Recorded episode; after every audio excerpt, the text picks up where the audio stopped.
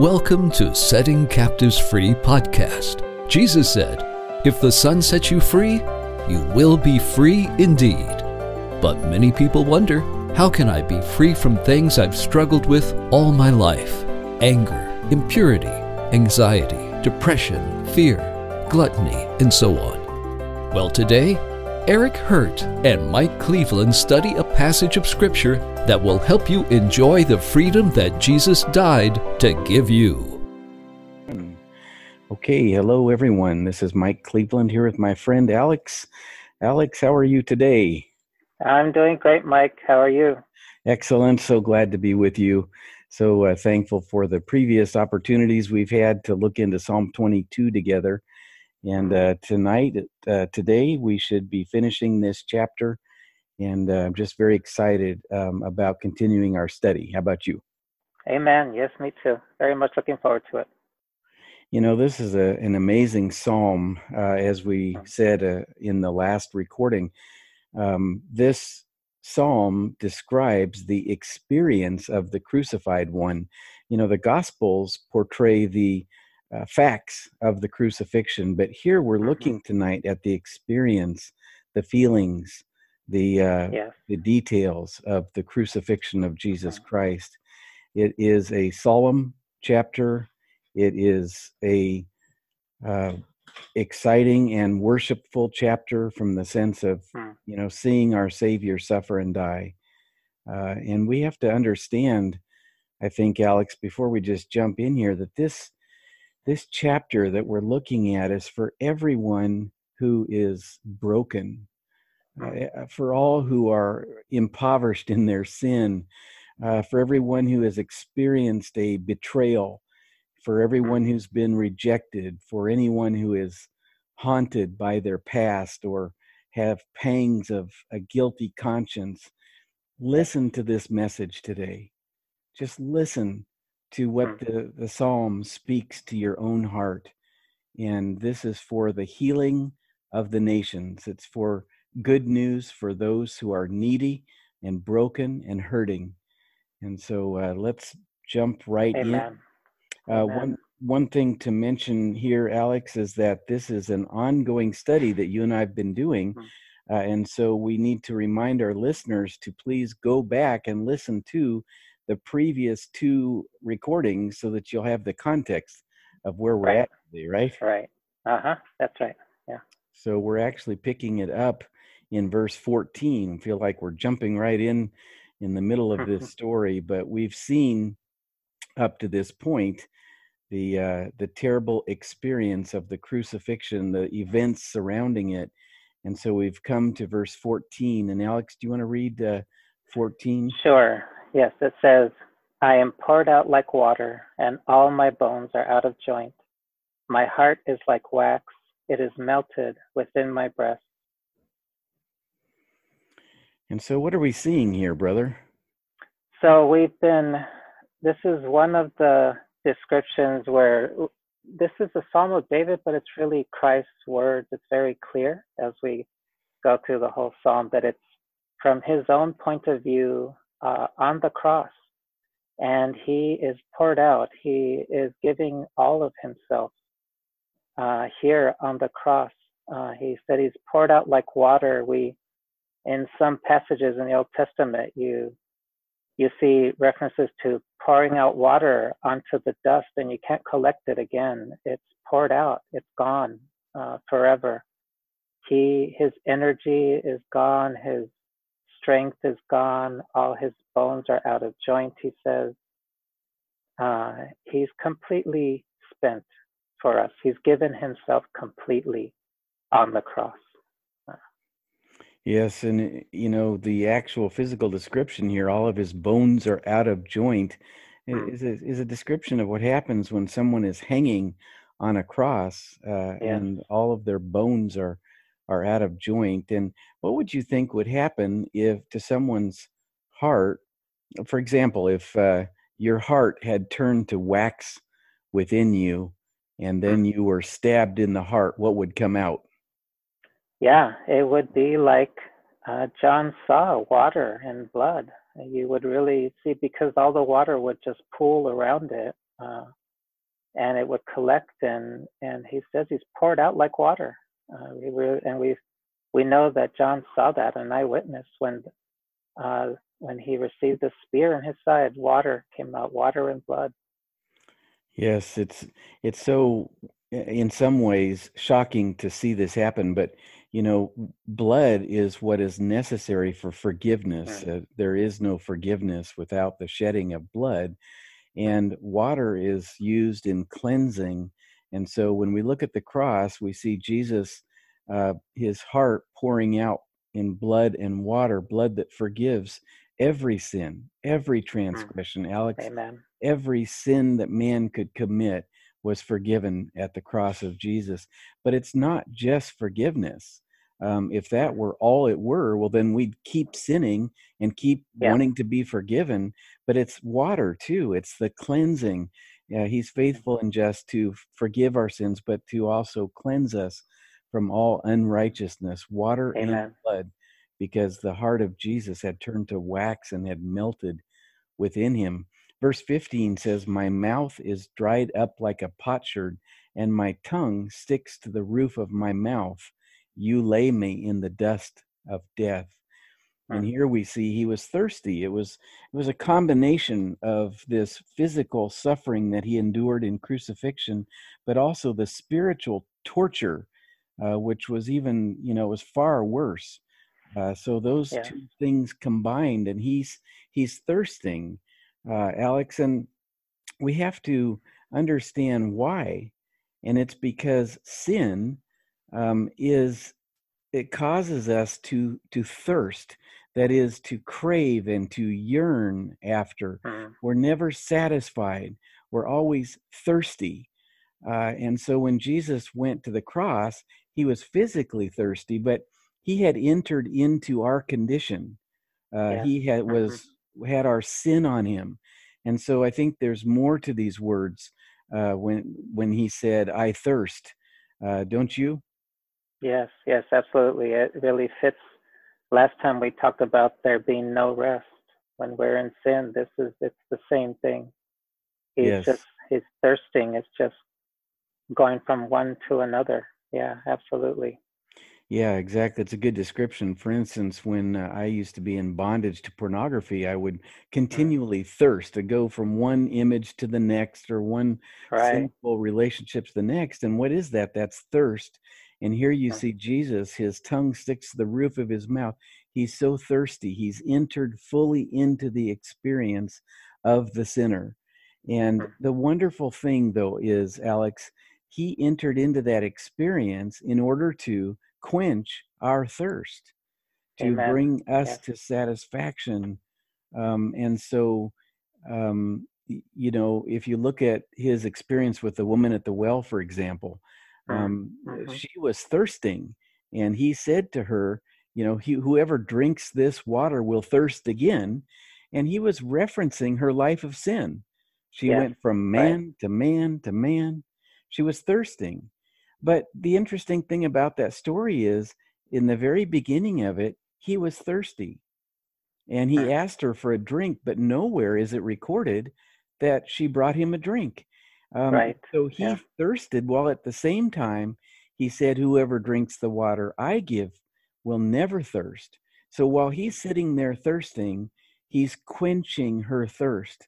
She leaves her water jar behind and she's now drinking of the living water. Alex, think about this. When he was on the cross, he was thirsting in order to quench your thirst and my thirst. What Amen. does that mean for you as you think about that? Well, it just makes me uh, love him even more. Just it just is another amazing uh, reminder of how much he loves us, how much he loved us on the cross and continues to love us. And pouring. He's, you know, he said, uh, living water will will come out of us. He's and he's the source. He's the source of the living water. We have the Holy Spirit now in us. And it's all because of what he did on the cross. There was no other way for us, for our thirst to be quenched without the cross. That's exactly right. So he thirsted on the cross and mm-hmm. what came out of his death is the Holy Spirit, who's called rivers of living water. And so he he died, he thirsted uh, for the purpose of quenching our thirst, satisfying us in this this river. Um, there is a river that makes glad the city of God, and it quenches our thirst, and it flows from the cross.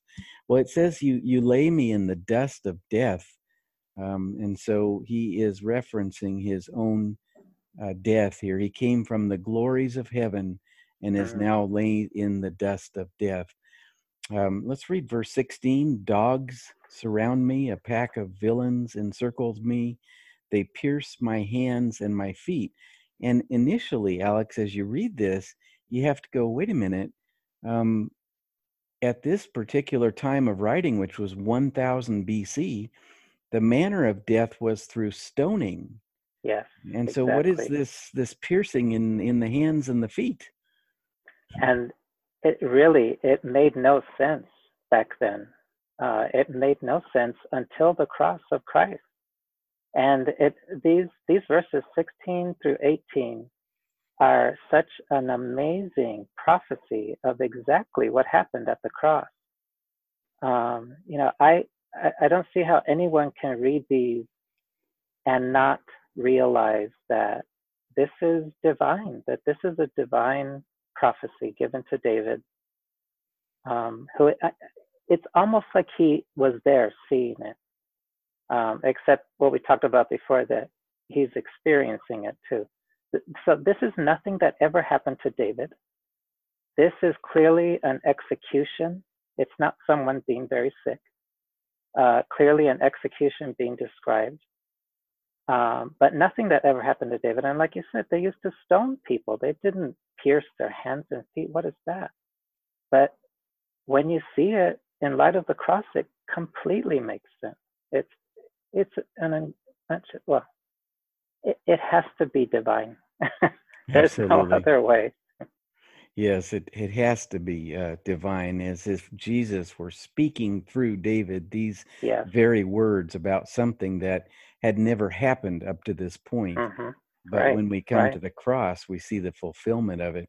You see it again in Zechariah chapter 12 and verse 10, where it says, They will look on me, the one they have pierced, and they will mourn for him as one mourns for an only child. And so the only child would be pierced.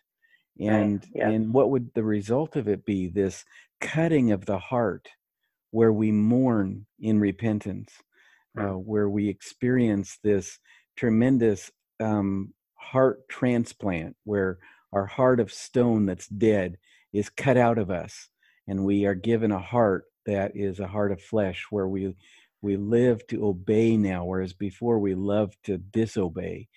Uh, yeah. But here they're pierce, they are piercing his hands and his feet years, thousand years before this was ever even invented as a means of execution. And so um, then he says, uh, why don't you read verse, you want to read verses 17 and 18? 17, talking about yes. Mm-hmm. I can count all my bones. They stare and gloat over me. They divide my garments among them, and for my clothing they cast lots. And these, again, these verses are cited in uh, in all the Gospels. All the Gospels talk about about his crucifixion and how they divided his garments and even cast lots for them. It's a very amazingly precise uh, prophecy of exactly what happened.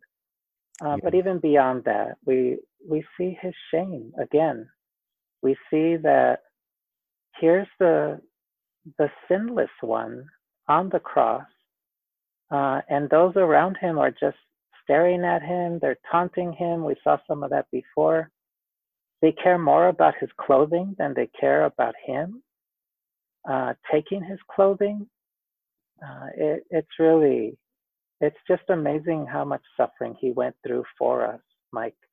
Yes. Uh, he he loves us that much, uh, and we are spared all that. We are spared all that because he took it for us.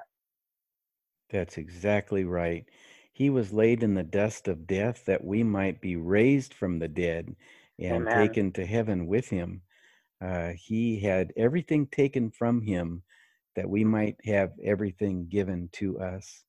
Uh. He hung in humility and shame that we might be that we might be partakers of his glory Hmm. uh, he had our sin on him that we might be justified before god um, and so we're seeing his humiliation but the interesting thing is that he is willingly going through this knowing in advance uh, what he would do and so it was the death of this perfect one who became sin for us who purposely laid down his life as a sacrifice on our behalf to remove our Hmm. guilt, to remove our shame, to make us righteous, to make us flawless.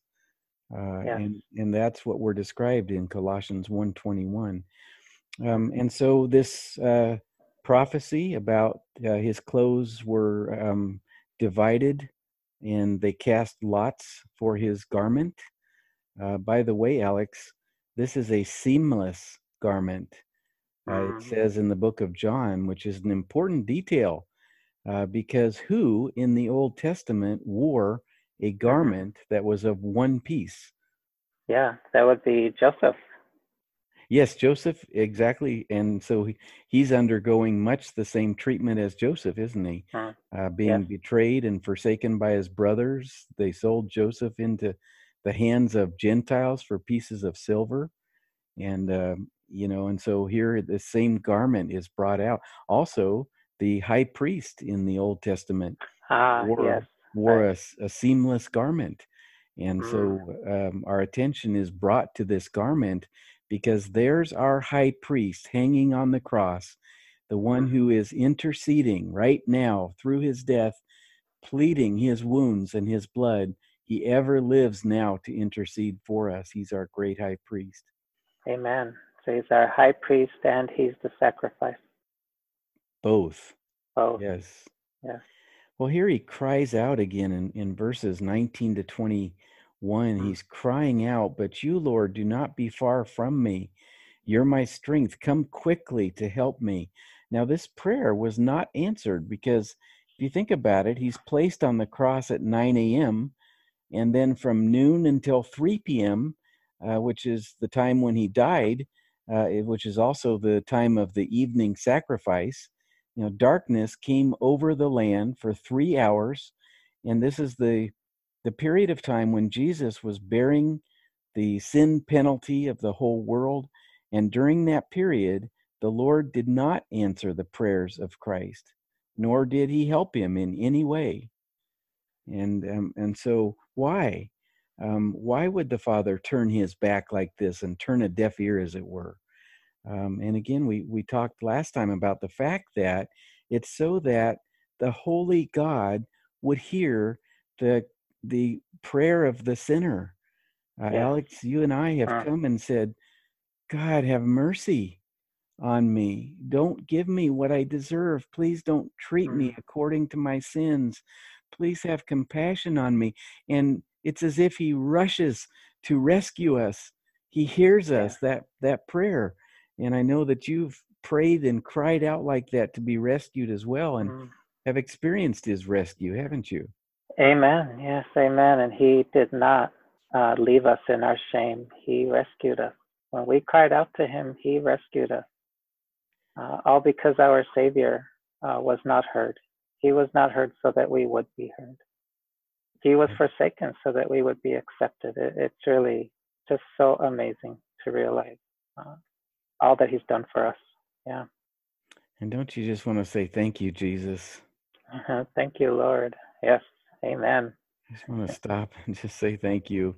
As you look Mm. at everything he endured here, words are not sufficient by any means, uh, for he endured the wrath of God, the torture, the torment, the forsakenness.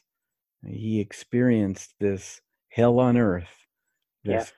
cross, and it was it was just horrendous to see what he what he went through for us that he might rescue us not only from sin's penalty but also alex from sin's power um, be- like we were talking yesterday it's it's not that he just saves us from hell uh, that's enough that's Mm. that's that's so much that's huge Mm. but but in addition to that, because the news continues to get better and better, the longer you live this gospel, the more you see that he accomplished for you. Um, but uh, so if you look now at this passage in Psalm 22, um, there is a real turning of a corner here. Uh, if you look at verse 22, what corner are we turning now? What what is different from here on in this psalm? Yeah, and and I, I wanted to just uh, make a comment on 21 because oh, it, sure. it gives us a hint of that. So, you know, he says, "Save me from the mouth of the lion." He's already in the mouth mm. of the lion. We we talked about the lion uh, before, uh, but save me from the mouth of the lion. And then in the ESV it says, "You have rescued me from the horns of the wild ox." In in the Hebrew though, the rescue comes at the very end. So in the Hebrew it's and from the horns of the wild ox you have answered me. And that's all one word in Hebrew. You have mm. answered me. And then, like you said, there's a complete change of circumstance. In verse 22, we see it says, I will tell of your name to my brothers. In the midst of the congregation, I will praise you. There's been a complete change. He was he was dead. He was in the mouth of the lion. He was laid in the dust of death. And now in verse 22, he's alive. he's in the hmm. midst of the congregation he's calling us brothers. This is referred to in Hebrews chapter 2 so beautifully. Mm. Um, but he's there and he's leading the praise. Mm. It's amazing. So, this is the resurrection. I mean, this is his resurrection. Yes, indeed. Yeah, like you said, this is the one who was poured out like water, whose heart was like mm. wax, uh, the one who was laid in the dust of death, the one who had his hands and feet pierced and we almost have to say, wait a minute, what are you talking about? You will declare your name to my people. If you're in yeah. the dust of death, there's not going to be any proclaiming of anything. You're dead. But uh, of course, we know from the scriptures that, you know, what do we see in the Old Testament? We see the sufferings of the Messiah, but also the glories that follow. Mm. And the resurrection here is so clearly, as you said, uh, spoken about as we see Jesus is now going to proclaim and to declare the mm-hmm. character, the name or the character of God who forgives the sin of people, who accepts the ungodly, who justifies the ungodly. This yeah. is the good news of the character of God that had never been known that's uh, up to this point. You know, Alex, sometimes you think about why did sin have to come into the world? And mm. I think it's pretty clear that there is part of God's character that he is a forgiving God. You know, all the angels knew was that he had a righteous law, that he was holy uh, mm-hmm. uh, until yeah. sin came into the world. And now we see another aspect and we go, wow, God forgives sin. He loves wrongdoers. He mm-hmm. pursues the unrighteous to pour his love out on them. Uh, and this is the message, the, the character has to do with the character of God here, his name that uh, Jesus says he would declare to his people and he would praise him. Uh, and so then we go on to verse 23 You who fear the Lord, praise him. All you descendants of Jacob, honor him. Revere him, all you descendants of Israel. You know, the cross the one thing it should bring out in us is praise and thanksgiving and reverence. Amen. Amen. If you really understand the cross, it will elicit praise and thanksgiving. It'll it'll well up within you, won't it, Alex? Like yes, river absolutely. of living water. Right, right. Yeah. yeah. and it's really a beautiful, beautiful picture in here, um, Mike. Uh, as you were reading, we're we're given three exhortations to praise him, glorify him. Uh, in the ESV, it says, stand in awe of him, mm. all you hmm. offspring. And if you look at that word in the Hebrew, uh, it really means to turn aside from the road, to sojourn. Uh, and that, you know, get, gives us the picture of turn aside from the road, look at the cross, dwell on the cross to see what he's done, glorify him, praise him, just like you said. The cross is everything that we have to praise him about. We need to praise him every day mm. because of his sacrifice on the cross. And here, he's exhorting us to turn aside from the road. Don't just walk by uh, and turn aside and uh, stay with him, dwell, sojourn here, um, and praise him. It's really the opposite of, oh, yeah, I know Jesus died for my sins, right? Yes, yes, exactly. He, he, if we really stop, as you said, turn aside, sojourn, um, mm. we would be in awe of the yes. price that Jesus paid to set us free. We would, we would be, we would like I like describe it as a self quake. Um, yes, right. I love that term. Yeah. At the at the cross, there was an earthquake, you know, mm-hmm. which shook everything. But as we come to the cross, everything is shaken. We are are saying, "Wait a minute, I'm ungodly. I mm-hmm. have sinned and done what is wrong and perverted what is right." And yet, what do we see? I'm now accepted because the price was paid. And we, in a sense, we gawk uh, at the yeah. cross. We we fix our eyes on mm-hmm. Jesus. We aren't passers-by. We're those who turn aside and look. Yeah. And stare. And we are in, as you said, in awe, stand in awe mm-hmm. of him. He sunk so low. Um, he went to such great lengths for us. And for us to just run right by it, uh, that makes no sense. We, as you no. said, and this is what you and I have been doing, Alex, for Yes, the right. last bit of study, we've been turning aside and standing in awe. Um, yes, it's really beautiful too, Mike. If we if we can go to verse 24, uh, so in verse 23, we're we're exhorted to praise Him, glorify Him, stand in awe of Him. Why? Verse 24 says, "For, because He has not despised or abhorred the affliction of the afflicted." He has not hidden his face from him, but has heard when he cried to him. So the reason we praise him is because of his amazing love for us. He he was despised and abhorred, but he comes in with us into our affliction to bring us out of it. He does not despise or abhor the affliction of the afflicted. He took it all on himself. Mm. Uh, what a what a God we have, what a Savior we have. He doesn't hide his face from us after he suffered everyone turning from him, including the Father hiding his face from him. Mm. And all so that he would never hide his face from us whenever we come to him. He's mm. there. When we cry out to him, he hears us. Mm. That's such good news. Mm, um, amen. You you said that he comes into our affliction with us. It reminds me of the three Hebrew boys in the furnace. Mm, and yeah. uh, the and the king said, "Oh, well, who's the fourth one? Looks like the Son of God."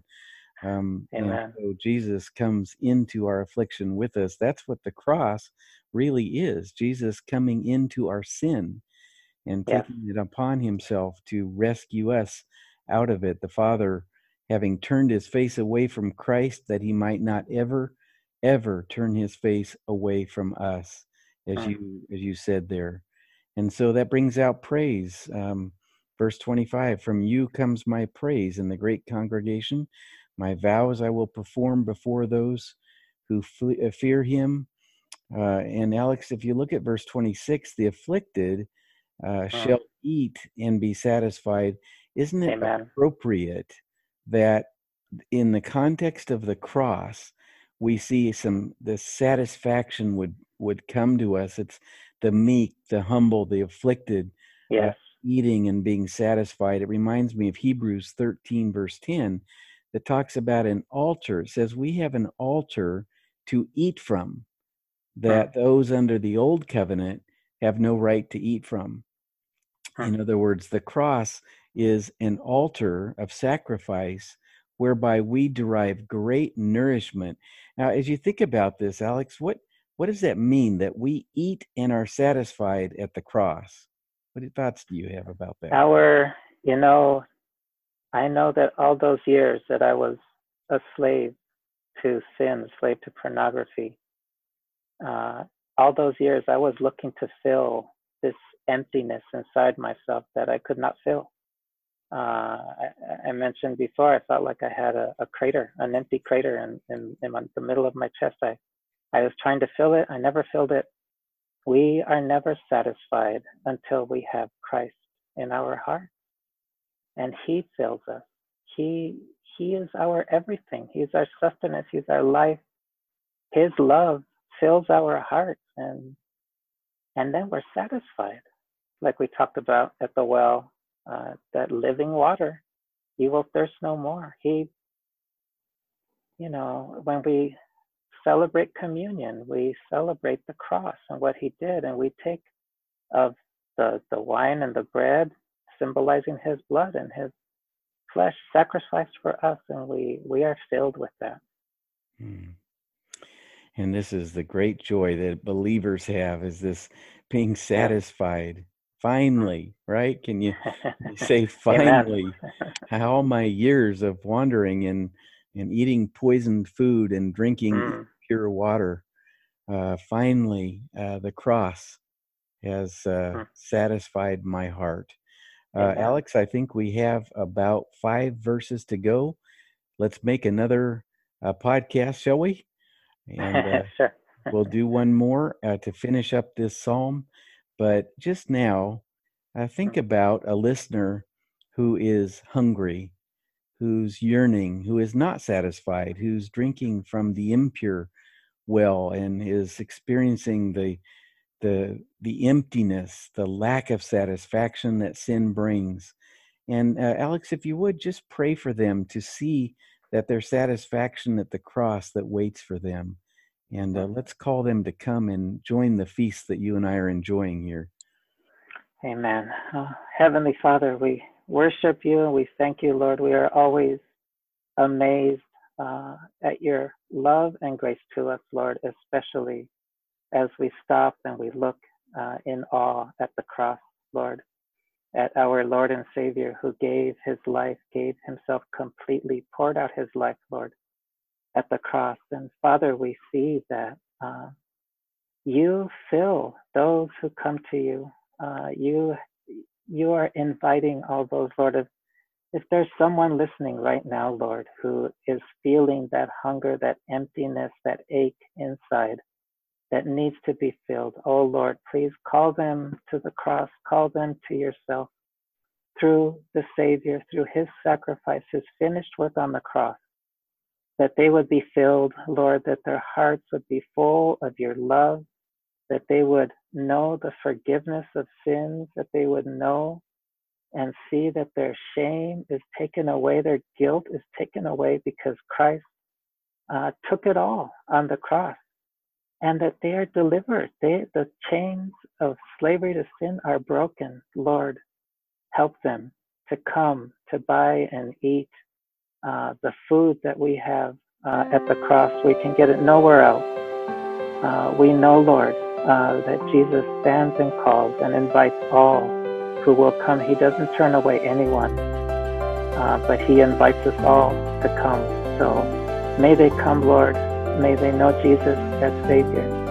Uh, and may they have their hearts filled uh, by our Savior uh, who gave Himself for us. Thank you, Lord. It's in Jesus' name we pray. Amen. Amen. This has been a podcast of Setting Captives Free for more information or to enroll in free interactive courses on finding freedom, please go to settingcaptivesfree.com. Tune in next time for more truth that sets captives free.